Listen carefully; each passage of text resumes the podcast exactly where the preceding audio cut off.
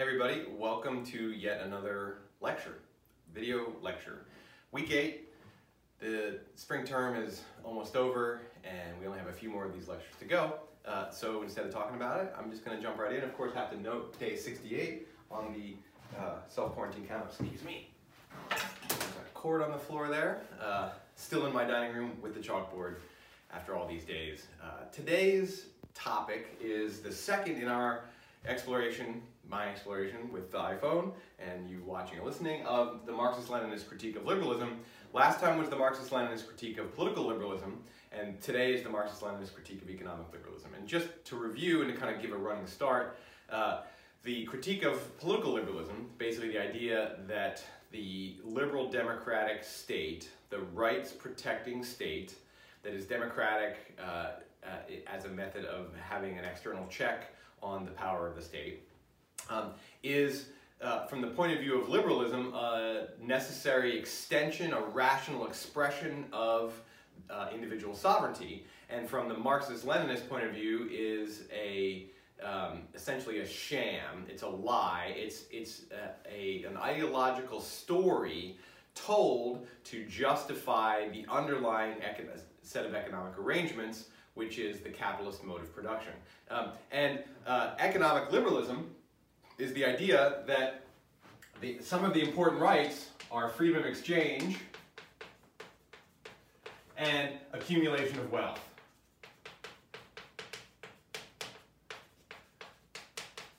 Uh, economic liberalism focuses on these features of the broader liberal picture of what rights are. And so uh, economic liberals don't say, well, there's not also the right to freedom of opinion and freedom of speech and freedom of religion. Uh, more broadly, but the point is, is that when we take a look at the economic system itself, there's a set of rights that are a subset of the broader liberal set of rights that are, that are very important to acknowledge and that not only do we have to acknowledge that they are central to uh, what, the, what, what the exercise of individual sovereignty is, they are also good because they contribute to uh, productive, innovative, uh, fast-growing economic system, and that that innovative, fast-growing economic system creates more and more resources for individuals to use to pursue their conception of the good.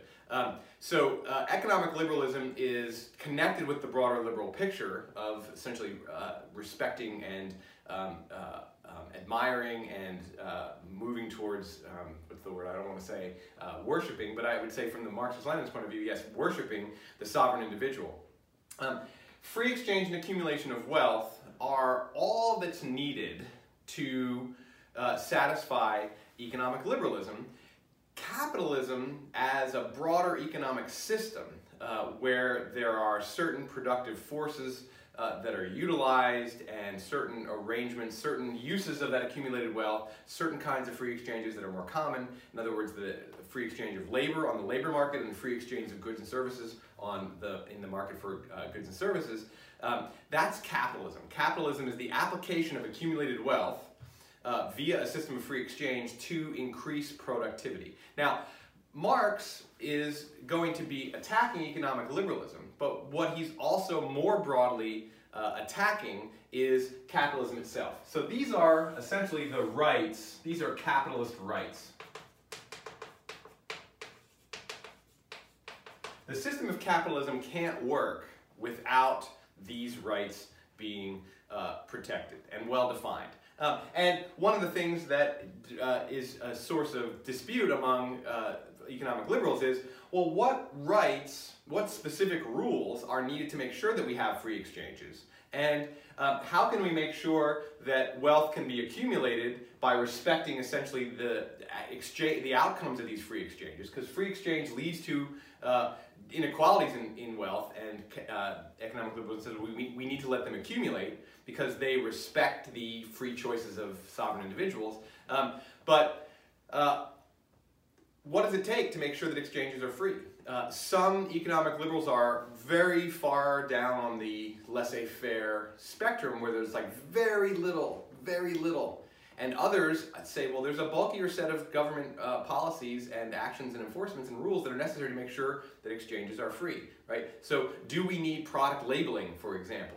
Um, today in the 21st century, most economic liberals will accept that product labeling is a kind of a necessary uh, feature of government regulation to ensure free exchange. Because if you don't have product labeling, then there's going to be asymmetries in information between the two parties, and you might end up with an exchange that isn't really free. You think you're buying uh, whole grain uh, organic bread because that's what it says on the package, but there are no regulations that make sure that the words on the package actually are backed up with the reality of it, so it's not really a free exchange. Um, a hundred years ago, there was a more vigorous debate among economic liberals as to whether, like, you know, uh, say product safety or packaging requirements, uh, label requirements were necessary government actions in order to ensure free exchange. Uh, throughout the course of the last century or so, the set of government rules that have become acceptable by, by consensus among economic liberals has gotten larger, but there's still a wide range of uh, thoughts about how much the government needs to do.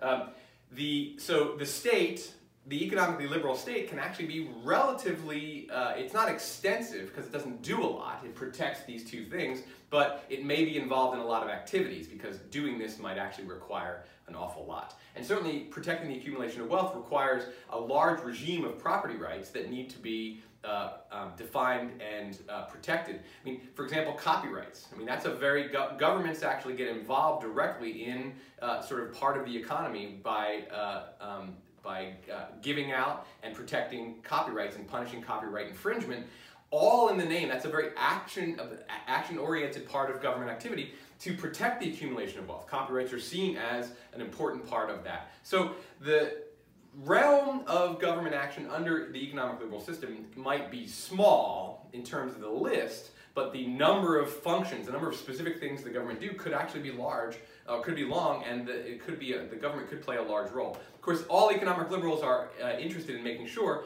that only the very minimal amount of government intervention is uh, achieved. That minimal amount, that floor could be high, but economic liberals say, well, once we figure out what that floor is, we can't go above that floor. We can't do other things. The government can't be used to achieve other economic goals besides protecting these economic rights. Um, and what's more important is that the government doesn't get involved in production at all, right? The government is not, the government protects capitalist rights, but doesn't involve itself in the system of capitalism itself. Um, so, there, but there is more to capitalism than the capitalist rights. There is a system of uh, uh, wage uh, labor, is the labor system, and that's a different type of system than uh, in previous uh, modes of production. Uh, and um, of course, the uh, wage labor system is connected to free exchange. One of the exchanges that's seen as central to be protected and made sure that uh, there are there's minimal regulation around it is uh, the labor market. Right. One of the fundamental things that we as human beings do is sell our time and movement of our bodies and energy for money. That's a that's a common form of free exchange. Capitalism has as its core the wage labor uh, system. It also has as its core um, the concept of private investment in uh, production with the purpose of securing profits. So these are capitalist rights. Capitalism itself is not reducible to capitalist rights. Capitalist rights are, uh, from the point of view of an economic liberal, essential to ensuring the liberal uh, economic system. From the point of view of capitalism, and this is where I think Marx would point it out, these rights are essential to making sure that this particular mode of production can go down the way that the uh, economically ruling class wants it to go down. In other words, the capitalist class needs these rights protected and also needs the government and wants the government to stay uh, within the uh, realm of only protecting these rights and not doing more. Um, so uh, the in, what what doesn't happen, capitalists don't want this, uh, is they don't want the government getting involved in uh, taxation to invest. Um, productivity will be taken care of, innovation will be taken care of in the free market, where the profit motive drives uh, uh, decision making. So capitalism itself has a bunch of other features. One is a wage labor system and that, of course, is connected to the, to the uh, free exchange. Um, it also um, has a profit motive driven uh, mode of production, the way that, that production and investment decisions are made is based on profits instead of, for example, um, a, uh, a, uh, a quality-driven system where you say, okay, well, we're, gonna, we're going to make investment decisions so that we can maximize uh, equality. This, is, this system uh, maximizes the profit motive, and it's also based on rational decision making.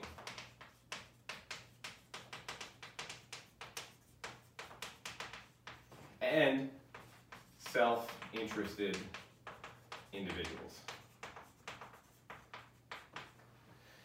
Um, the profit motive is connected to the self-interested individuals, but everybody is making free exchanges with uh, the idea that they're going to uh, maximize their self-interest. And this connects up with the broader liberal picture of individual sovereignty because what this says is that what you do as an individual is you use your individual, your instrumental rationality to try to uh, uh, make decisions that will give you more resources for pursuing and achieving your conception of the good.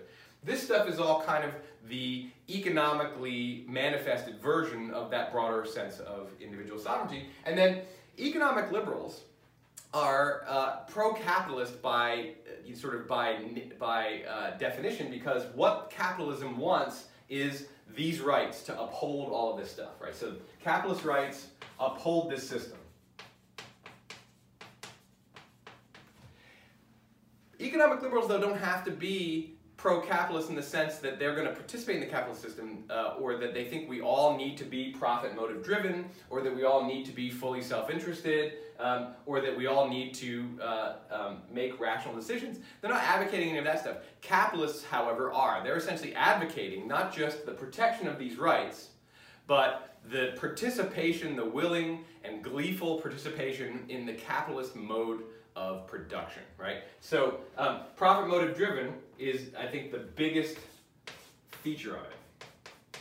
Now, uh, one of the things about Marx that I mentioned last time is that uh, he was one of the first true scientific economists. In fact, he might have even been the very first uh, scientific economist. Somebody who actually says, okay, let's look at the economic system that exists. And uh, the capitalist system is the economic system that existed when he started looking at it. Let's look at the, the economic system as it exists and talk about how it works and analyze it scientifically. Now, one of the reasons why that made Marx different than other economists is because prior to Marx, uh, economists were not scientific in this sense, that they were essentially pro-capitalist philosophers.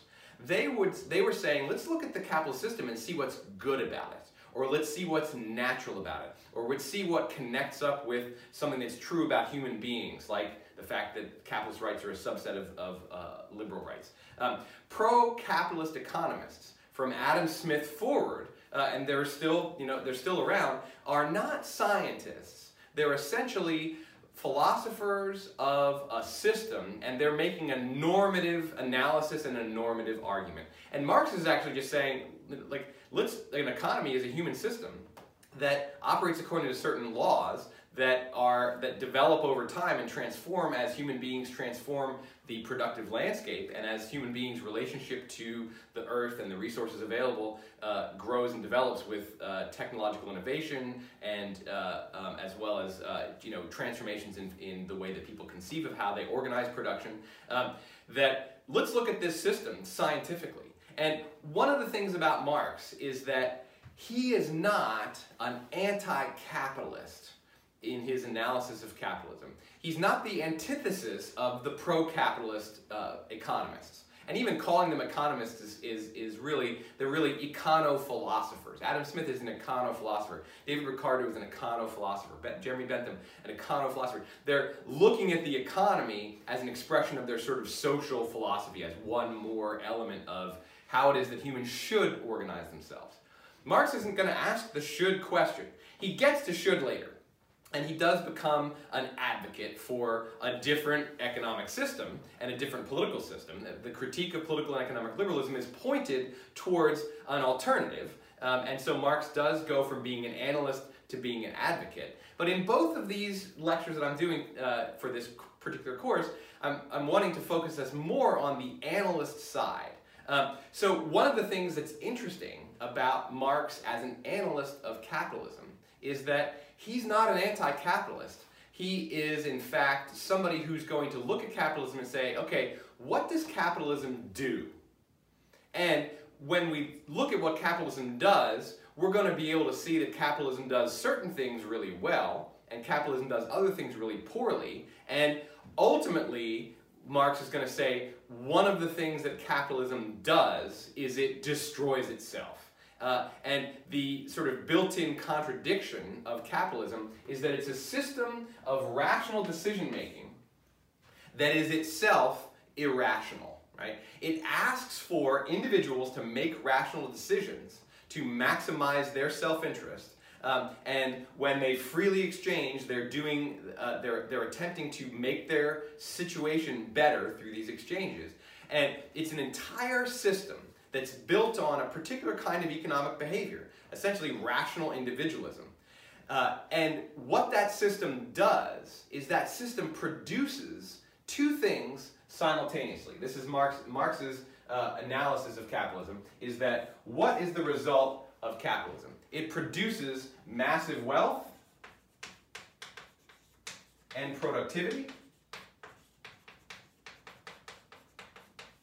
This is where Marx is actually not an anti-capitalist. He looks at capitalism and says, capitalism is extraordinary.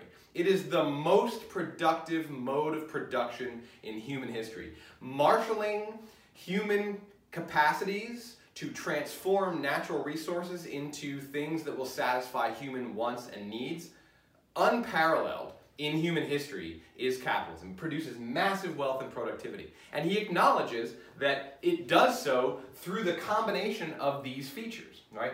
The profit motive combined with a wage labor system where uh, uh, workers and in, uh, owners, both, both classes, are making rational decisions, attempting to maximize their self-interest, is going to produce massive wealth and productivity. And so one of the things that Marx actually does is he provides a more scientific analysis to, that supports the conclusion of the pro-capitalist econo-philosophers who say capitalism is awesome because it does exactly this. But they're really more cheerleaders and normative philosophers than they are uh, economists. So uh, Marx actually puts modern economics on a scientific footing, or he you know creates modern economics. Um, and part of what he sees is just this insane productivity. And he hadn't even seen anything yet. Like the, the productive forces that are unleashed by a capitalist system, as seen from the middle of the 19th century, are kind of you know quaint compared to the productive forces that were seen by the middle of the 20th century and definitely that are seen by the beginning of the 21st century. Um, so, but Marx acknowledges, he's like, what capitalism does is it unleashes and makes possible massive leaps forward. In the hundred years before he wrote, that really was the lifespan of capitalism, maybe even shorter than 100 years. He's writing in the mid 1800s. Capitalism really, you know, is larval in the mid 1700s. Uh, but in the in the less than a century of capitalism's existence, it has uh, increased human productive capacity uh, more than the previous 5,000 years combined. And and Marx is he's he's astounded by it, and he and as I say, it's kind of quaint. He hadn't even seen anything yet. Um, but what he did see was also, at the same time, it produces massive wealth uh, and productivity, and it produces uh, huge inequalities and misery. And the misery is mostly experienced by the people who are themselves the driving engine of uh, this productivity, the workers, right? So the, the, the, misery is not equally distributed. It's, in, it's highly unequal, and that's what creates the misery, is that there are some very few people, those who are involved in this aspect of capitalism, uh, the profit-driven, uh, profit motive-driven investment and production decisions. Um, and Marx respects their rationality, and he understands also that when you have a capitalist system that's protected by uh, the government, that the, there's, there's really no avoiding the profit motive. Um, and what happens is, you, if you don't pursue the profit motive as an investor, someone else is going to pursue the profit motive and they're going to eat your lunch and gobble you up and buy you out or send you bankrupt. Marx also acknowledged the fact that like the basically the capitalist class, when capitalist rights are protected, when this system is legally protected, that there's no choice but to act in that way. If you don't do it, somebody else will. And so, and some people will not do it, right? You could be born into a wealthy family uh, of bankers or steel magnates and say, you know what, I'm not going to pursue the profit motive. But what you do is you then drop out of the capitalist class. You're no longer relevant to it. And somebody else is glad to take your place, either from the outside, who claws their way in, and there are a few success stories of that, or somebody else from the inside. Um, but it produces massive inequality, massive wealth, but the wealth is distributed unequally, and the misery all falls on the shoulders of the people who are actually the engine of it, at least from Marx's point of view, um, which is the workers. The wage labor system produces massive uh, output of goods and services, and yet the built-in rational, profit-driven, uh, self-interested incentives push down wages. And so as workers get more productive, and this is the thing that's kind of uh, super irrational about this whole system, is that um, as workers get more productive, they themselves are increasingly immiserated. And immiserated is an English translation of whatever the German word is that, that Marx used. But uh, it's kind of an awkward word, but it really, I think it conveys what happens. Um, so what we have here is we have a fundamentally contradictory system. It produces two things that go in opposite directions. And you know, if you want to use normative terms, if you want to label these with judgments, you call this good, and this is the good side of capitalism. And Marx, uh, in many people's hands, they ignore this side of it. But Marx was like, capitalism is good at this. It's actually not good at it. It's great at productivity. Um, and the, but it also creates something that goes against it, something that's extremely bad, right? That's connected. Like these two things are connected. You can't have one with the other. In the capitalist system, the wealth and productivity is uh, produced by this combination of features that uh, itself also must lead to massive inequality, right? And the part of what the, the economic liberals are going to say and the pro-capitalist, uh, you know, apologist uh, econo-philosophers is that this good thing is what we should judge the capitalist system by. And this part of it is just the cost of doing business, right? It's not bad. Now, even if Marx himself chose not to judge that this is that this is good and this is bad, and that uh, the bad outweighs the good, or they're, they're, they're evenly balanced, um, what he is going to say is that the reason why this is a problem is because it creates a central irrationality. It's not just contradictory, it's an irrational system that itself is rational, based on rational decision making, but it's irrational because the people who are the driving force of this productivity are the ones who are making themselves worse off. So the, the progressive uh, increasing productivity of the working class and its increasing immiseration is irrational from the point of view of that class. And as capitalism proceeds, and again, Marx hadn't seen anything yet, but he saw a pretty good version of, like pretty good version of this. The wealth inequality gets farther and farther apart, and what happens to the capitalist system is that because of this, right, it sows the seeds of its own destruction.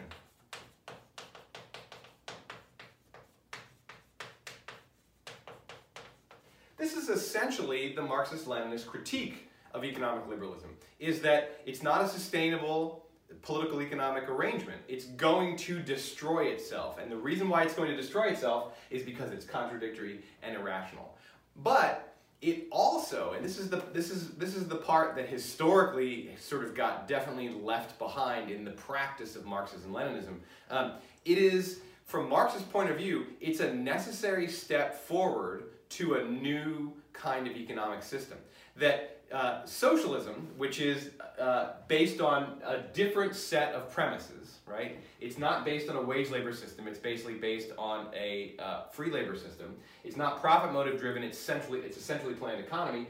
the rational decision making is not individual rational decision making, it's collectively rational decision making to how, uh, about how to make investments and how to use productivity. From Marx's point of view, all of that stuff can only happen once a, an economy, once a nation's economy, or the global economy, but Marx did focus more on nations, uh, has become productive enough, massive wealth, that those features of an economy, a socialist economy, can be implemented without uh, itself creating misery.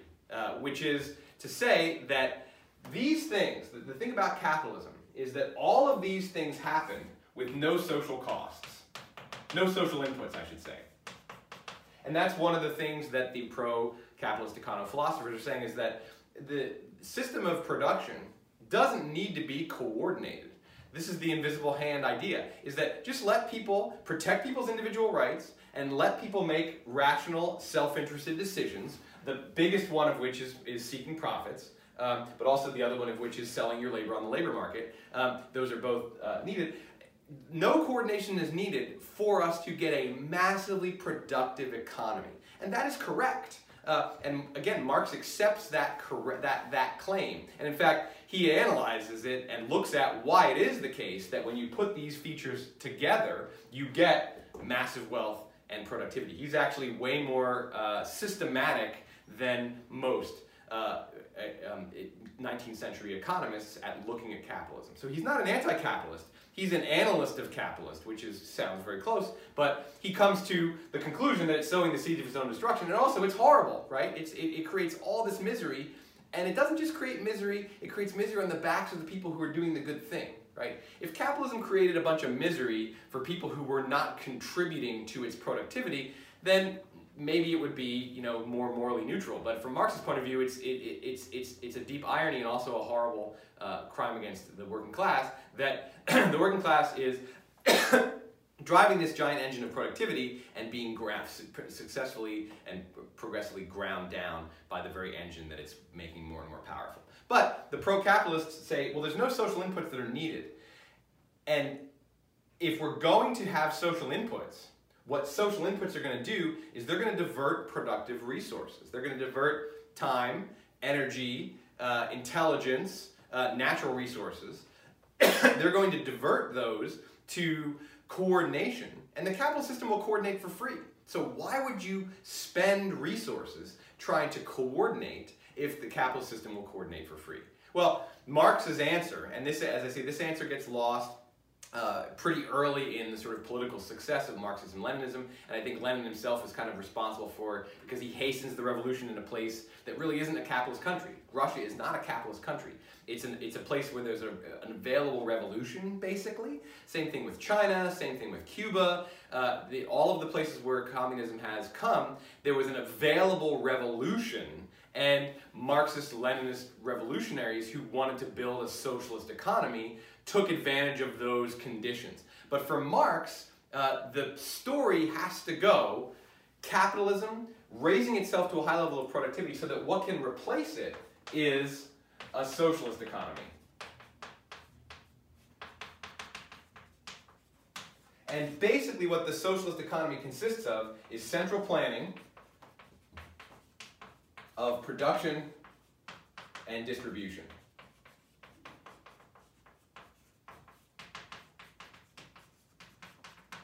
So the state in the stage of transformation from, uh, from the capitalist economic liberal system becomes a communist state where the state owns the means of production. It, it, it appropriates the means of production from private owners, uh, which is what capitalism uh, centers around as private owners driven by profit.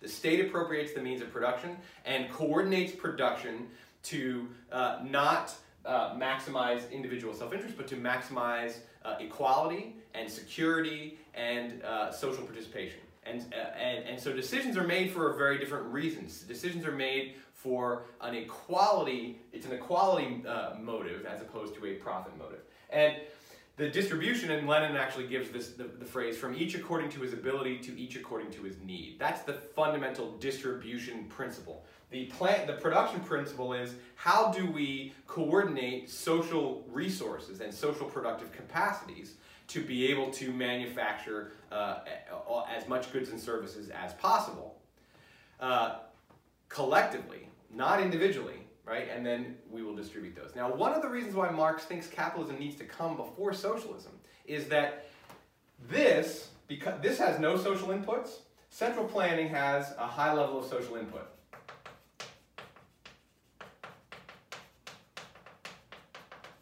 In order to centrally plan production and distribution, that's costly in terms of productive resources. One of the primary productive resources is human resources. Um, if you're going to centrally plan an economy, there have been various pro-socialist and even pro-capitalist economists who have uh, sort of taken a stab at estimating what uh, amount of productive resources would be necessary to dedicate towards central planning. And the number that I kind of see the most is roughly uh, to, uh, a quarter to a third of productive resources go into the central planning of production and distribution. Capitalism does it for free. So under capitalism, 100% of available human and natural uh, resources uh, are uh, uh, human, human labor and human made, like machines and factories uh, and ideas and natural resources that get converted. 100% of resources, minus the tiny bit that's needed to be shaved off to fund the state and protect uh, the economic rights as well as the personal rights like freedom of uh, speech and freedom of religion. Um, but some very small percentage needs to get shaved off and we keep that as small as possible. So essentially capitalism is a system that runs for free. Uh, the, co the cost of it is this, right? It doesn't run for free. It runs with no social inputs, but it runs on essentially the misery that it produces. Socialism transfers the cost of that misery into social inputs and productive resources. And somewhere between a quarter and a third of labor, power, innovation, and physical resources are needed to sustain the centrally planning, the central planning bureaucracy. Um, what that means is that in order for society to not uh, sink into a different kind of misery, is a high level of productivity. So capitalism sows the seeds of its own destruction, but it also creates the preconditions for socialism. The productive precondition for socialism. Socialism is an expensive economic system in terms of actual physical inputs and what you get for that expensive input of social inputs is you get the value of a society where we don't have a bunch of misery. We get the value of a society where the people who are actually the engine of productivity, the workers, uh, uh, become better off instead of worse off. Um, and what we get is we get liberation from the uh, productive toil which has uh, characterized human society since the uh, beginning of the Neolithic Revolution, since humans stopped being hunter uh, gatherers, and even when they were hunter gatherers, that is that's a that's a that is the primal uh, mode of production where you just hunt and gather. There's a lot of toil. Um, socialism releases human beings from the thing that has characterized their productive relationship to the world the entirety of human history, which is toil. Um, and it does so, though, based on the massive productivity that capitalism provides for it. Um, so the, the way that Marx foresaw this happening, right? Capitalism develops out of feudalism. And this set of economic principles that the pro-capitalist econo-philosophers, uh, starting with Adam Smith, are promoting um, was essentially an alternative. It was a revolutionary alternative, right? We even have the term industrial revolution and then there's the capitalist revolution. These were revolutions that, that were not political revolutions where there was fighting and bloodshed and territory and uh, control of political structures, but there was a lot of conflict and a lot of transformation and a lot of, there was actually both violence and nonviolence involved in the transformation of the economic system to function according to these principles, right? Uh, because the feudal uh, economic system is actually based not on the wage uh, labor system, not based on any of this stuff. It's based on uh, a, uh, uh, an, the idea of an organic social hierarchy and on workers being tied to a place. The wage labor system is all about labor mobility and free, freedom of exchange. The feudal system isn't at all like that. Um, it's not based on free exchange at all. It's based on um, mutual obligations. Uh, such as, you know, and they're definitely unequal mutual obligations, right? The peasant toils away to provide the uh, material resources for the, for the great standard of living of the Lord, and the Lord provides protection and some kind of identity and meaningfulness to the peasants. It's definitely very unequal. But capitalism itself has to achieve a revolution. This is, this is Marx's, Marx's view, to, in order to make these the dominant principles of the economy. And one of the things that is kind of amazing about capitalism from, the, from Marx's point of view when he was looking back only a century ago is how swiftly that revolution is achieved. And one of the handmaidens of that revolution is uh, the uh, political liberalism. It, it's just liberalism in general, right? But political liberalism, which then gives birth to economic liberalism, it's one of the handmaidens. It's the ideological superstructure, to reference the terminology from last time, it's the ideological superstructure that grows up very quickly to justify this rapid transformation from a feudal system of production to a capitalist system of production, um, which couldn't be any more different. And Marx is saying, well, yeah, the socialist economy is very different from the capitalist economy. The driving principle is different from the driving principles. And yes, the level of cost is different, right? This, this system has very little social inputs. Uh, but of course, and I've said this already, so I shouldn't say no social inputs, so I'm going to leave it here. It has the tiniest sliver, right? Because whatever percentage has to be skimmed to fund the uh, liberal democratic uh, capitalist rights protecting state is a necessary expense, but it's small. So it's essentially free. Uh, here, this is going to be an expensive system to maintain, just like feudalism was an expensive system to maintain. And actually, capitalism is expensive too. It's just expensive in misery. It's not expensive in resources. So all of these economic systems are essentially, in different ways, expensive to maintain. Um, it's just that the expense gets shifted around. Where does the expense fall? Who bears the brunt of the expense? Well, that's where the class struggle that I talked about last time, the dominant class is able to reap the either all or most of the benefits with little of the expense, right? So the massive wealth and productivity, where does that go? That goes to the capitalist class. The uh, misery, where does that go? That goes to the working class. Now, Marx is saying that we need to have this before we can get here, because this cost has to be able to be borne without producing a different kind of misery. And this is exactly, in fact, what happened in the places where a socialist economy was imposed, where there wasn't capitalism sowing the seeds of its own destruction, but an opportunity for a revolution. Uh, essentially, really agrarian, uh, pre-capitalist societies like Russia and China and Cuba and uh, um, uh, to, uh, um, Vietnam. These are not places. Marx thought that socialism would come, the communist revolution would have to come to places that were advanced capitalist countries. He was eyeing Germany, Great Britain, and the United States as the places that would most likely, because they had achieved part of what the part of what has to happen is this irrationality has to has to get so bad. It has to get to a peak where the working class, as Marx says at the end of the Communist Manifesto, the working class has nothing to lose but its chains, right? Essentially, the misery is so acute that even the prospect of a violent death in a, in a political revolution to bring a socialist uh, economy, it seems like it might, you know, a, a better thing than continuing in this downward spiral of toil and misery. In reality, what happens is there's a revolutionary opportunity in non-capitalist countries, and these Marxist-Leninist revolutionaries take that opportunity and they implement some version of a socialist economy and they pay the high level of social input to do a centrally planned uh, form of production and distribution, but there's not enough productivity and wealth to be able to sustain this without creating a different kind of misery. And the misery will fall also, it's a similar kind of misery where it's a lack of uh, a lack of material uh, um, goods, but it will similarly fall on the working class, on the working people. It won't fall on the bureaucrats, right? The, so, in, reality, what happens with uh, the socialist revolutions is they replace one form of binary class struggle, the capitalist versus the proletariat, with another form of, of uh, binary class struggle, which is the bureaucrats who are doing this and uh, the workers. Now, the misery that the workers have is a different kind of misery.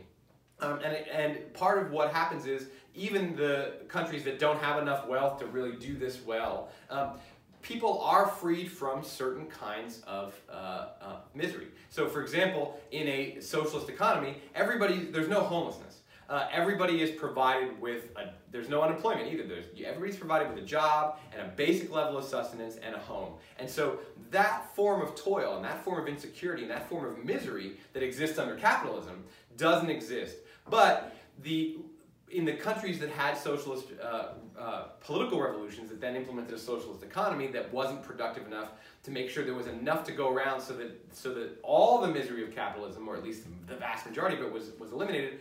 They couldn't provide the workers' paradise that Marx thought would be next. Right? We needed the productive preconditions for socialism. Most countries, or not most, all of the countries that had socialist revolutions essentially skipped this essential step. So what would the story be and why, why is it that socialism is not just a utopian desire uh, to, to sort of transcend the misery that capitalism produces, why is it actually something that is, in Marx's view, inevitable, right? It, capitalism actually sows the seeds of its own destruction. It creates the, the productive preconditions for a new system, which then, this system will liberate humans from toil,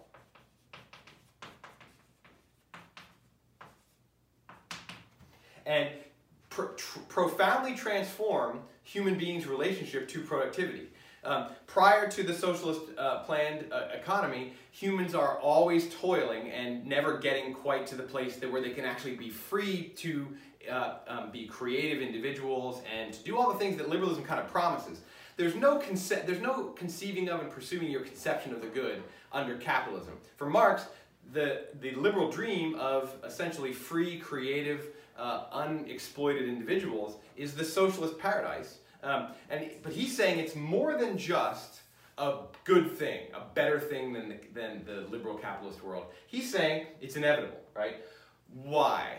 Where does the inevitability come from? Well, um, part of it is just this, this, this combination, this contradiction and this irrationality, is that as society gets more wealthy, the vast majority of people, those who are actually producing that wealth, become more miserable. Um, there, there are other features of it that actually uh, sort of hasten the revolution. Um, the, a, a, big part of the process of capitalism's remaking of society is that it, um, uh, it creates urbanization, right? So these things produce a number of things, right? They produce urbanization,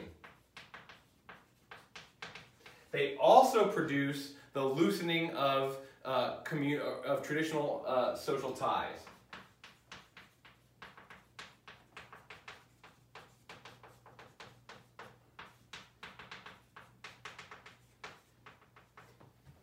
They also produce uh, like the site, the very visible site of uh, massive wealth. So they produce visible wealth. The combination of these three things is what Marx thinks will lead inevitably to a revolution. Um, the visible wealth, I, mean, I won't necessarily go in the order that I listed, but the visible wealth part is this, is that if you're miserable and you look around and everybody else around you is miserable, it's very easy to take that for just the way things are. But if you're miserable and most of the people around you are miserable, but some of the people are extremely well off, extremely happy, uh, and you can see them, then that highlights your condition of misery. Right? Human beings are very uh, adaptable, flexible types of beings. Um, we can adjust to all kinds of, of uh, levels of comfort and discomfort and then normalize them. Right? It's, it's actually part of our sort of hardwired uh, psychology. And, and that's actually one of the things about capitalism that makes it so kind of endlessly uh, voracious and uh, um, um, uh, unsatisfiable is that as society becomes more productive, what used to be wants now become needs, right? Like, you know, 200 years ago, people wanted indoor plumbing, and some of them had it. Well, not 200 years ago, 150 years ago. Um, now it's basically a need, right? Um, if you if you could take me back 300 years and make me uh, king of a powerful nation, but I wouldn't have indoor plumbing, I wouldn't have access to a toilet or a refrigerator, I'd be like, yeah, I, I don't know, right? Um, we've gotten used to a certain level of things, but the, the visible wealth uh, actually undercuts that human adaptability. People can adapt to misery, right? And one of the things about the feudal system that protected it from transformation for so long was that most people who were toiling and were miserable, they could, you know, they didn't actually see, they could, some of them could see the castle or whatever it was, but many of them couldn't, but they couldn't see inside the castle and they didn't really know uh, what was going on. They didn't have the information to be able to say, this sucks and it doesn't need to suck. The visible wealth that is produced by capitalism makes the, uh, the, the sufferers of this misery able to understand that their misery is in fact unnecessary because it is not shared and there's a possibility. Uh, there's, a, there's, a, there's a standard of living that's right there in front of them. Now, this is where this connects with urbanization, which is one, when you have a highly urbanized society, the wealth and the misery are right there, like side by side. And cities, uh, cities are a little less like this now. A lot of the misery has been kind of outsourced to the suburbs and the exurbs. Um, but uh, the you know in 19th century cities, where uh, when Marx was writing, the wealth and the misery and poverty were like were were physically side by side. Um, so these two things connect up. Urbanization also throws workers together in a way that a uh, less productive, less industrialized economic system did not. Peasants toiled largely in isolation from each other. They had they were connected to deeply connected to small communities and so they could see other people around them. So it wasn't as though they were completely atomized and separated, um, but they didn't necessarily see the larger pattern. No one, there was no mobility. People didn't move around. There weren't large groups of others to see, like, hey, we're all miserable. And then but does that small group of people like is totally happy based on our toil? What's what what the f is up with that, right? Part of what urbanization does is it brings together workers who can then actually like talk about their shared misery and see it and then urbanization makes people even more miserable. It's, it, it, it's, a, it's, a, it's a contribution to this misery. Capitalism requires urbanization because the most efficient form of productivity is to bring large groups of workers together in factories and to have as little resources as possible getting them back and forth from home. So urbanization, tenement system, all of that stuff is deeply connected with the profit motive driven uh, system. And then when we have a system of ownership of land and of buildings that is also itself profit motive driven, that's where we get tenements and, uh, and uh, you know, uh, substandard housing that is you know very inexpensive but horrible, uh, and, in, and, it has to be inexpensive because the workers' wages are being driven downward by the profit motive, even though their productivity is going up. So it's this sort of continuous spiral of greater and greater misery, and it brings more and more people together um, who share their misery, and now their numbers are big, and they can actually look around and say, "Wait a minute, this is all of us." and there's just a few of them. Uh, whereas peasants were largely dispersed, and they, in fact, the difference between uh, their, they had hoes and rakes, and the lords had horses and, and, and swords and lances and, and armor. Um, I'm sort of simplifying, but, you, but I think you get the picture. Uh, but they, they're like, yeah, you know, it's like, if they ever did think us versus them, uh, which I'm sure, which they definitely did all the time, there were peasant revolts, and there was definitely a lot of dissatisfaction. It didn't seem like there was much you could do about it. When you have urbanization and visible wealth, and uh, essentially the workers themselves are uh, um, going to be able to recognize, like, wow, we really like. There's way, way more of us. We are a dangerous force. Now, historically, and this is part of the critique really this is more of the of uh, um, the, the the historical critique of political liberalism and less the philosophical critique. What ends up happening is that the liberal democratic state becomes hypocritical about its own values, and you and, the capitalist class uses the the liberal democratic state to uh, suppress any kind of uh, um, attempts by the working class to transform the wage labor system to transform the profit motive driven uh, form of investment to make their lives less miserable. So they're basically, the, the state becomes more clearly a tool of the ruling class and it doesn't have to abide by its own values or principles. It doesn't, it, it won't, right? It'll, it'll, it'll, throw principles out the door before it throws out using this powerful tool um, to suppress the working class. But it's more and more necessary, and this is part of the reason why it sows the seeds of its own destruction, is that the, the po political, uh, the, the uh, liberal democratic state will have to do more, will have to exercise more power, will actually have to take more social inputs than the minimal taxation to just protect rights. We'll have to use more and more social resources and become more brutal and more hypocritical, more openly, visibly hypocritical. It will act more clearly as a tool of the ruling class to keep this unequal distribution and not just to protect capitalist rights, even though it'll always tell that story. And then through culture and through control over uh, uh, over propaganda and messaging, will continue to tell the story, the liberal uh, the liberal story that is in Marx's view for uh, the terms from last time, the false consciousness, right? So there'll be actual repression and there'll be this dissemination of this false consciousness. But the uh, increasing misery, the increasing urbanization, uh, the increasing wealth that becomes visible to this growing group of immiser highly immiserated people is going to produce conditions that require greater and greater uh, crackdown and greater hypocrisy on the part of the liberal democratic state. So that's part of the downward spiral that Marx sees as being totally inevitable. The loosening of the traditional social ties partly is connected to the urbanization, right? When you're when when you are when you leave a community that has essentially been where you, your family has been for generations and you feel connected and have those ties and you feel connected to the sort of what you would call the natural social order the loosening of traditional social ties actually makes room for the loss of this false consciousness um, and for the, the, uh, um, the replacement of ideas about where you belong and what uh, place you deserve to play in the world and why you deserve the misery and the inequality that you're facing, um, those are all scraped away. So the workers not only uh, have less and less to lose by revolting materially, right? In some cases, death would be preferable to the kind of horrible lives they're living, but they also have less and less to lose uh, normatively. So they're not like, oh, but you know, my self-identity is that I'm, uh, you know, I, I, I, recognize that I'm a child of God, and, and God set up the social order where we're going to have unequal places, and each person occupies this place in this organic whole. When those ideas get scraped out, there's there's no reason because capitalist rights don't serve the working class it's they're supposed to, right? And they're upheld in theory for all sovereign individuals. And a, a worker in the wage labor system is a sovereign individual, right? They're with as little as they have, basically just their bodies and their energy and their and, and their and, and their time, they can pursue their self-interest rationally, um, but they just don't get much for it. So these capitalist rights aren't that compelling.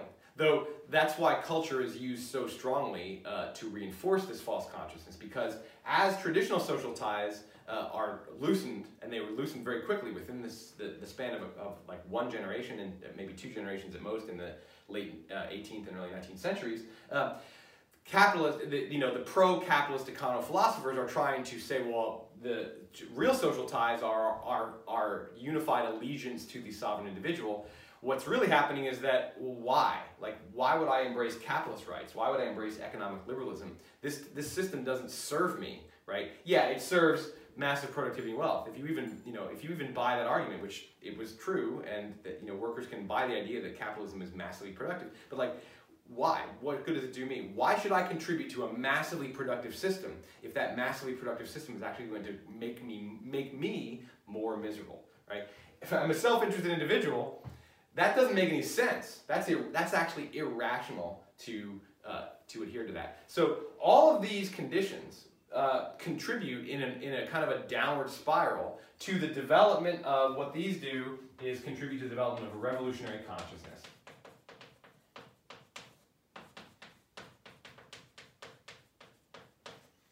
And what, what it really is, is, you know, Marx's critique of political liberalism is part of helping along the revolutionary consciousness. Um, it, it is a way of actually just directly saying political liberalism is a false consciousness that serves only to keep you exploited and subservient. Um, so acknowledge it for that and cast it aside. But he also is saying that in the, the, uh, in the natural process of the way capitalism works and what it produces, and the, the, the, the sort of these are the consequences of these principles turned into massive wealth and productivity and inequalities are accompanied by these developments, right? And these developments themselves are pointed in only one direction, and that direction is uh, a revolutionary consciousness, which says, why should we acquiesce to all this misery when in fact we're the ones who are driving all the productivity? And that revolutionary consciousness then says that socialist economy is the one that makes sense. It's actually rational. Right? So for Marx, there's a there's there's actually a narrative arc that's necessary. There's uh, there's a, um, a, a story that starts. I mean, it starts all the way back, but really it starts with feudalism, uh, which uh, has a particular political philosophy associated with it, which is really the capital. The, excuse me, not the capital. The conservative uh, um, political philosophy, which only develops overtly after liberalism. But feudalism is essentially supported by the concepts of tradition and uh, social hierarchy um, and sort of uh, uh stable communities uh, and lack of ambition to make, make uh, innovations. It's replaced by capitalism, which is relentlessly innovative and tears down traditional social ties. And capitalism, as, a, as an economic foundation, is accompanied by an ideological superstructure, which is liberalism, both political and economic liberalism. Um, the, and that's necessary. It's necessary for, for a liberal democratic state to arise to protect capitalist rights so that these principles of, of economic decision making can obtain, so that the massive wealth and productivity can be produced, um, and so that all the conditions of the revolutionary consciousness can be attained, but mostly so that productivity can be produced. This, the productive preconditions is really important so that when we actually have to siphon off a ton, somewhere between a quarter and a third of social resources to do the central planning that will create, that will liberate people from toil, that we there's actually enough productivity to sustain that, right? So a socialist economy is only sustainable. It can only achieve this goal once it's passed through capitalism, uh, a massive uh, uh, uh uptick in productivity. When there's enough to go around, more than enough to go around, the relentless innovation and growth in productivity that happens from uh, these principles being uh, followed is no longer necessary, right? It's not necessary for capitalism to go on endlessly, uh, hungrily, insatiably gobbling up natural resources and creating greater, uh, greater and level misery, greater and greater levels of misery. In fact, it can't. It, it, it has to be sowing the seeds of its own destruction.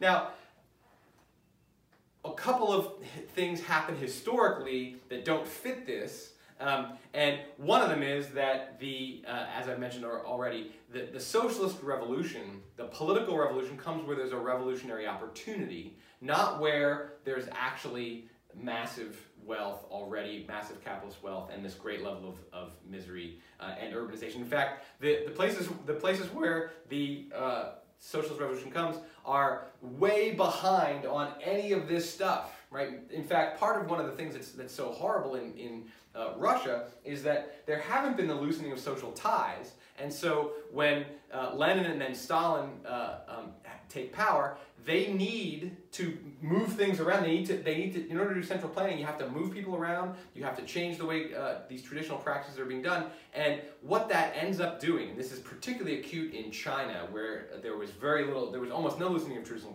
traditional social ties, but it's true also in Russia, is that the displacement that's necessary to achieve this, when this hasn't happened organically, requires uh, massive violence and genocide and the death and enslavement of millions of people. And that's exactly what happens when you skip, I mean, I shouldn't say exactly, that's one of the things that happens when you skip this step. Um, the, uh, so the socialist revolution happened where there was a revolutionary opportunity, not the inevitable sowing the seeds of its own destruction. The other uh, development that occurs that actually protects capitalism from the inevitability of this cycle, this story that lands us here, um, is uh, and uh, it, it, it, this actually I'm going to erase that because that's that is misleading. Um, what stops this is, and I, I think this is maybe one of the greatest historical ideas. What stops this is to a certain extent Marx and Marxist analysis itself which is to say that what Marx does by analyzing the contradictions and irrationality of the capitalist system is gives pro-capitalists a set of intellectual tools and a set of well uh, um, scientific tools for understanding how to preserve capitalism, these principles, right, without going down this inevitable cycle of escalating political violence and of generating greater and greater conditions that are going to lead to a revolutionary consciousness. Um, part of what happens is that, is that the uh, pro-capitalists understand great more, more uh, clearly that it takes a lot to maintain that false consciousness. That if revolutionary consciousness is coming, that a lot of cultural power needs to be exerted to uh, to uphold that false consciousness. Um, and you know, they in the 19th century they rely on religion. Um, and you know, Marx uh, calls religion the opiate of the masses, and the, the, it opiates people so that they basically continue to accept either the traditional ties that, that, that actually hold back capitalism and sustain feudalism, or just uh, sustain the notion of uh, um, the individual sovereign. Like religion could, be, there's a secular religion that upholds, in Marx's view, that upholds uh, um, uh, capitalism, which is uh, Enlightenment liberalism. That's, that's a secular religion that is an opiate of the masses. It lies people into thinking that capitalist rights actually benefit uh, all of those people. So there's a cultural investment in maintaining that false consciousness because there's a like oh shit the revolutionary consciousness is coming and it's a there's a, there are a lot more the math is easy right it's not complicated arithmetic the math on the side of the immiserated exploited working class uh, is it's on their side um, there's also a recognition that economic liberalism in its starkest form in its most laissez-faire form in, in its form of doing the least and also of not letting there be any kind of leakage so that we can actually pursue some social goals in addition to protecting capitalist rights, that yes, that's correct, that it's contributing to this, ira- this contradictory irrationality. It's, it's producing this misery, and this misery is ultimately going to undo us. And so, by being rational, the capitalist class learns from Marx's analysis of the irrationality and contradictory nature of capitalism in its purest form. And Marx himself, in a way, provides a, not overtly, but I think implicitly, a guidebook for pro capitalists to file off the rougher edges of capitalism, to reduce the production of, mi of misery, to slow down the widening inequality, and actually even maybe reverse it a little bit and uh, so, so that capitalism can continue to exploit and increase productivity without going down the dangerous road of creating a revolutionary consciousness. When Marx says, workers of the world unite, you have nothing to lose but your chains, that implies to a pro-capitalist, it's like, ah, okay, so yeah, that's, that seems pretty convincing, but what if we give them something to lose? What if we give them enough of a share in this massive wealth and productivity? What if we throw some crumbs their way? We can slide some stuff off the big laden table of productivity that we're feasting on, the capitalist class, and we'll still have one hell of a feast.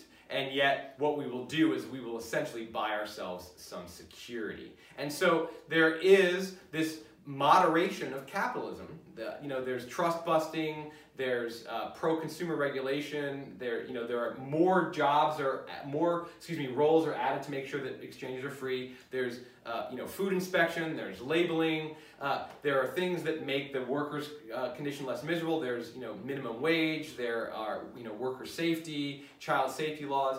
All of the stuff that happens in the progressive era in the advanced capitalist countries in Germany, Great Britain, and the United States. And it happens a little differently in each of those places. Um, but it essentially, what it does is it sees this, this coming. And this is the real danger. And then, of course, they see these socialist political revolutions happening in places like Russia uh, and uh, China, and they're like, "Ooh, we also need to make sure we beef up our like make sure our political systems are stable." Because part of what was what happened, the reason why there were revolutionary opportunities in these pre-capitalist agrarian societies like Russia and, and China is that the, the, the, the, state was unstable and weak and was essentially all you know it, it, was it was a straw house that could easily be pushed over. It didn't take much huffing and puffing. Uh, lenin and his cadre of revolutionary vanguard didn't have to do much huffing and puffing to blow down uh, the czarist monarchy. It was it was it was pretty so the uh, to, to jump to a three little pigs metaphor uh, what pro-capitalists realized like oh okay we need to make sure we have a brick house and the brick house is the liberal democratic state uh, and let's make sure that workers also have a stake in the liberal democratic state, right? The, let's, let's really have voting rights. Let's really protect that. Let's really let the democratic system do some things that uh, fall outside the pure economically liberal concept of what the minimal state is going to do. Let's allow there to be a higher level of regulation to make sure that, that people are actually experiencing the reality of free exchange. But also, let's have things like, you know, uh, uh, you know, pure food and drug laws. Let's have a social safety net like Social Security. Let's do, let's make a minimal investment in uh, society's satisfaction, uh, the vast majority of society's satisfaction. And what does happen, and it's not really intentional, right? I don't, I don't mean to, to, to imply that there's this conspiracy of capitalists, like 10 capitalists get together and they devise this plan. By being rational and self-interested and profit motive driven, long-term thinking, like, okay, we'll, we won't resist, we won't maintain our, our uh, like requirement that the, the, the state be fully laissez-faire. We won't resist, and some members of the, of the ruling class will actually implement policies that will soften the blow of capitalism for a lot of people. And what does happen is a middle class develops, and a middle class is a barrier against the revolutionary tide that Marx saw as inevitable that Lenin saw as inevitable but needed a little push. That's what the Revolutionary Vanguard is for. Um, so the the story that Marx tells, it's a it's you know for him it's just a uh, an unfolding of historical materialism and the necessary elements of these modes of production moving from one to the other. And what's going to happen is that we're going to end up here. Um, and luckily, it's going to end up liberating us from uh, the human toil that has that has uh, uh, characterized our entire relationship to the earth for thousands of years. Um, the pro-capitalists see this as a cautionary tale, and it can be avoided. This, this to them, horror story, because really, in the end, not only do they lose all their material wealth, you know, the idea really is that they just, they, they, get, they get killed. You have to kill the capitalist class, essentially, because they're not going to want to let go of their hold. Uh, they're like, ooh, that's, that's, that's scary, right? Marx tells a very scary bedtime story to the capitalist class, and they take it seriously. And over the course of several decades, really from the about the 1880s through the 1930s, assemble the modern pro-capitalist welfare state uh, and expand po uh, political, uh, the idea of political liberalism, expand the notion of what it means to be free to include more positive liberty, more resources, so that it's no longer true that the workers of the world have nothing to lose but their chains. They actually have an awful lot to lose. Um, and when they look around, the visible wealth, they have some of it. And then also, they, it makes it easier to buy the cultural messages that sustain, sustain the false consciousness that there's real opportunity, right? Because my grandparents were toiling in a horrible factory and now I'm living in a middle class suburb and so maybe my kids or even me or my grandkids some version of, of uh, my lineage could end up being at the top of the pyramid and so yeah there really is opportunity and the idea of these capitalist rights actually being in service of our individual sovereignty way easier to sustain that notion when you have uh, a middle class lifestyle. And it's, it, it's cost, it costs something to the capitalist class to essentially allow and support this small level of redistribution and this small level of using social wealth to make sure there's a buffer against the development of a revolutionary consciousness. It's a cost, but in the long term, uh, the, it, it, it pays off because if capitalism gets overthrown, then you have no wealth in the future. So, so you can diminish your, the profit motive uh, drive says, well, we want to sustain our profits. Now, one thing that has also happened in the course of the history of uh, the, the capitalist West is that there has been a higher and lower level of rapacity of the, uh, or rapaciousness, I'm not sure which of those words is right, I think they might both be right. Oh, I think rapaciousness tells the story better. There's been a higher or lower, lower level of rapaciousness of the capitalist class. There's been a greater uh, tolerance of a high level of inequality and misery, which increases the level of revolutionary risk. Uh, and then what has happened is there's been a cycle. Then some, you know, somebody comes along and um, calls out for revolution, and then what that does is that wakes up the capitalist class to, oh yeah, we're letting the rapaciousness get a little out of control. We're, we're, we're, we're creating too much misery. We're getting too greedy, right? We want to stay greedy, and if you're going to stay greedy and you're going to stay on top, you have to throw some crumbs. So after a while, you stop throwing the crumbs. The crumbs get more and more scarce for a lot of reasons. It's like, oh, okay, now we need to throw some more crumbs. So there are these sort of cycles of, and they they really do uh, map more to the to sort of the political cycles where this the the sort of economic liberal, but with an addition of social welfare state, the social welfare state gets more or less uh, um, helpful in buffering the capitalist class against the, the development of revolutionary consciousness. And so far, anyway, the capitalist class has uh, woken up before the revolutionary consciousness uh, arrives and said, oh, okay, whoops, we let too much inequality and misery. And again, I'm making it sound as though there's a committee of people who are making this decision. It's really not a conscious decision, it's just a recognition following these individual principles of decision making. Oh, we, yes, it's a good idea to accept a slightly higher level of taxation uh, of my profits if that's going to mean that uh, there's less chance of some kind of revolution or some kind of overthrow. Um, now, it may be that one of these times the capitalist class doesn't have the capacity to do this, doesn't wake up to this, and this story, which has been averted uh, at least two or three different times in the last 150 years since Marx wrote, um, will find its completion.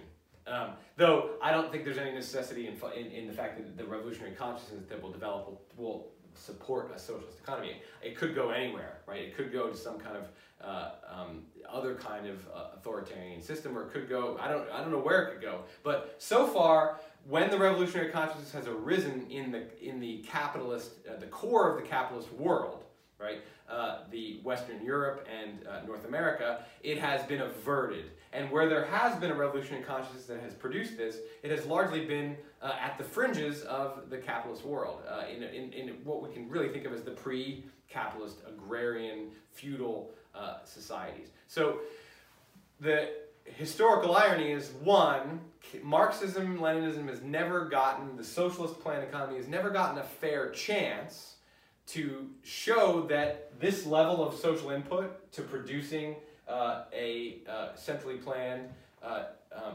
economy that takes from each according to their ability and gives each according to their need that can liberate. It's never really been given a fair shake at a high enough level of productivity, a post-capitalist level of productivity. And the other historical irony is that pointing out this inevitable revolutionary story gave a set of tools to the capitalist class to sustain, at least for now, and it's been a century plus, to sustain their, uh, their dominance and to make sure that what we have is mostly an economically liberal system in the West, and mostly a system of capitalism that is driven by these uh, principles of individual uh, endeavor. And mostly, we've allowed the massive wealth and productivity to continue rising while trying to keep the inequality and misery to like just below the threshold of where it ignites uh, revolutionary consciousness. But, you know, just talking about Marx as an uh, as a critic of uh, or as a, a, person who critiques capitalism, the fundamental critique, and he, in this sense he was both right and wrong, is that it sows the seeds of its own destruction. But those seeds can be crushed or can be turned into something else uh, with, if capitalists, pro-capitalists actually modify what he saw was the increasing use of the liberal democratic state in a totally hypocritical manner to crush uh, the working class. And that was definitely done, right? There was an awful lot of that that was done during, in this country, the Gilded Age, the late 19th century, uh, from the 1860s until uh, 1900. There's an awful lot of, of that. The government, particularly uh, the US federal government, was implicated in uh, this sort of hypocritical use of a so-called liberal democratic society that was really just a pro-capitalist uh, tool uh, there, there, was a, there was less of that, and we have less or almost none of that now.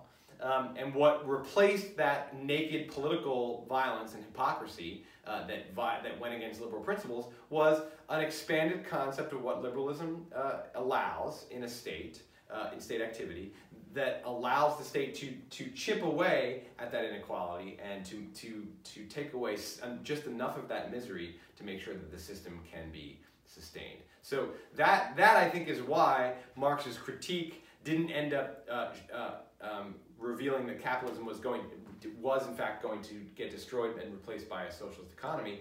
It doesn't mean that his critique, just because the revolutionary prophecy didn't come true, and just because there was that kind of uh, inappropriate uh, um, revolutionary consciousness developing in uh, places where there was a, a, revolutionary opportunity as opposed to the economic opportunity that Marx identified, doesn't mean that his analysis is actually less insightful. I think it actually shows that it's how insightful it is, is that it can be used as a blueprint for, for rescuing capitalism from its own contradictory and irrational nature. Whether that rescue is ultimately sustainable throughout human history will remain to be seen, right? But um, I think that, the, that, that Marx's critique shows that centering our entire economic organization around capitalist rights and these principles of, of uh, decision making, productive decision making, um, is it, it, it has two sides to it, and uh, ultimately that can be problematic. And so, in order to not have capitalism destroy itself, that these principles have to be uh, um, moderated and other principles have to be added in. In order to rescue the capitalist system, capitalism has to transform itself just uh, slightly that's still a critique of liberalism because what it says is that liberalism doesn't actually tell the correct story. It still is an ideological superstructure that's, uh, that is intended to sustain the capitalist mode of production. It's just a little more fluid of an ideological superstructure. The story, the ideological superstructure evolves to protect the capitalist mode of production. It's still a critique because it's still saying that, yeah, you know, liberalism, this notion of the, of the sovereign individual, the notion of uh, the self-interested uh, rational decision making, uh, that rights actually serve all people equally because they give us equal access to uh, our sovereignty, that that is all a sham. And that the capitalist system is, in fact, not really serving everybody because if you just focus on this, which is what pro-capitalist economic philosophers do, they say, it's the most productive uh, economic system in human history. Yeah, it sure is. That's correct. No, and Marx is not denying that. Um, it's, but that you can't, Marx is saying you also can't ignore this side. Um, the liberal picture of uh, the political system and the economic system is, uh, has uh, only part of the story. And so I think that the Marxist critique of uh, capitalism is pretty insightful and relevant even in this day the political prophecy that this story will complete to this direction, I think at this point is it's pretty clear that that, that hasn't happened. I'm definitely not going to make a prediction that it can't happen in the future. And, and there are still those who have the revolutionary consciousness, who are trying to spread that revolutionary consciousness, who are trying to fight what they would consider to be the capitalist, the liberal capitalist false consciousness that capitalist rights and individual rights are the highest form of respecting the integrity of the kinds of beings that we are. Um, but the, uh, the, even now where we have massive inequality in the world that we have and we have a widening uh, weight, uh, um, wealth gap that looks a lot like the late 19th century uh, when these first revolutionary movements uh, got going, when Marxism seemed the most convincing that capitalism was sowing the seeds of its own destruction. Um, I, I just don't know if uh, the essentially the backup rationality of the ruling class won't be able to find a way to do what has been done several times, which is avert this part of the story by moderating the way that the contradictions and irrationalities of capitalism play out. That the, um, the, the toiling class will be given, again, enough to make sure that it has something to lose uh, by uh, um, having a revolution. And the productivity of society in, in, the early 21st century is so much greater than the productivity of society in the early 20th century when the first crumbs were thrown off the table to, to help create this middle class buffer that I think there's plenty of crumbs to be thrown. Is can the capitalist class actually, uh, without a committee of 10 people getting together in a room and saying, hey, yeah, you know, Dr. Miller's right, uh, we got to do this shit, can it rescue itself yet again? I don't know, I can't, can't make that prediction. But so far, uh, capitalism does seem, even if we acknowledge that it's not a natural system, it doesn't, it's not what liberalism portrays as the expression of uh, underlying human uh, um, impulses and desires for how we live our lives, that it still actually has a high level of sustainability to it. Uh, and it's shown itself to be relatively resilient to the upsurge of potential revolutionary movements and to the threat posed by the revolutionary consciousness to the liberal capitalist, uh, what Marx would call false consciousness, and other people would call the correct consciousness. Liberals would call that the correct consciousness. All right, well, that's the Marxist-Leninist critique of liberalism, and we're going to move on to fascism next. So until next time, I say, uh, yeah, I say goodbye.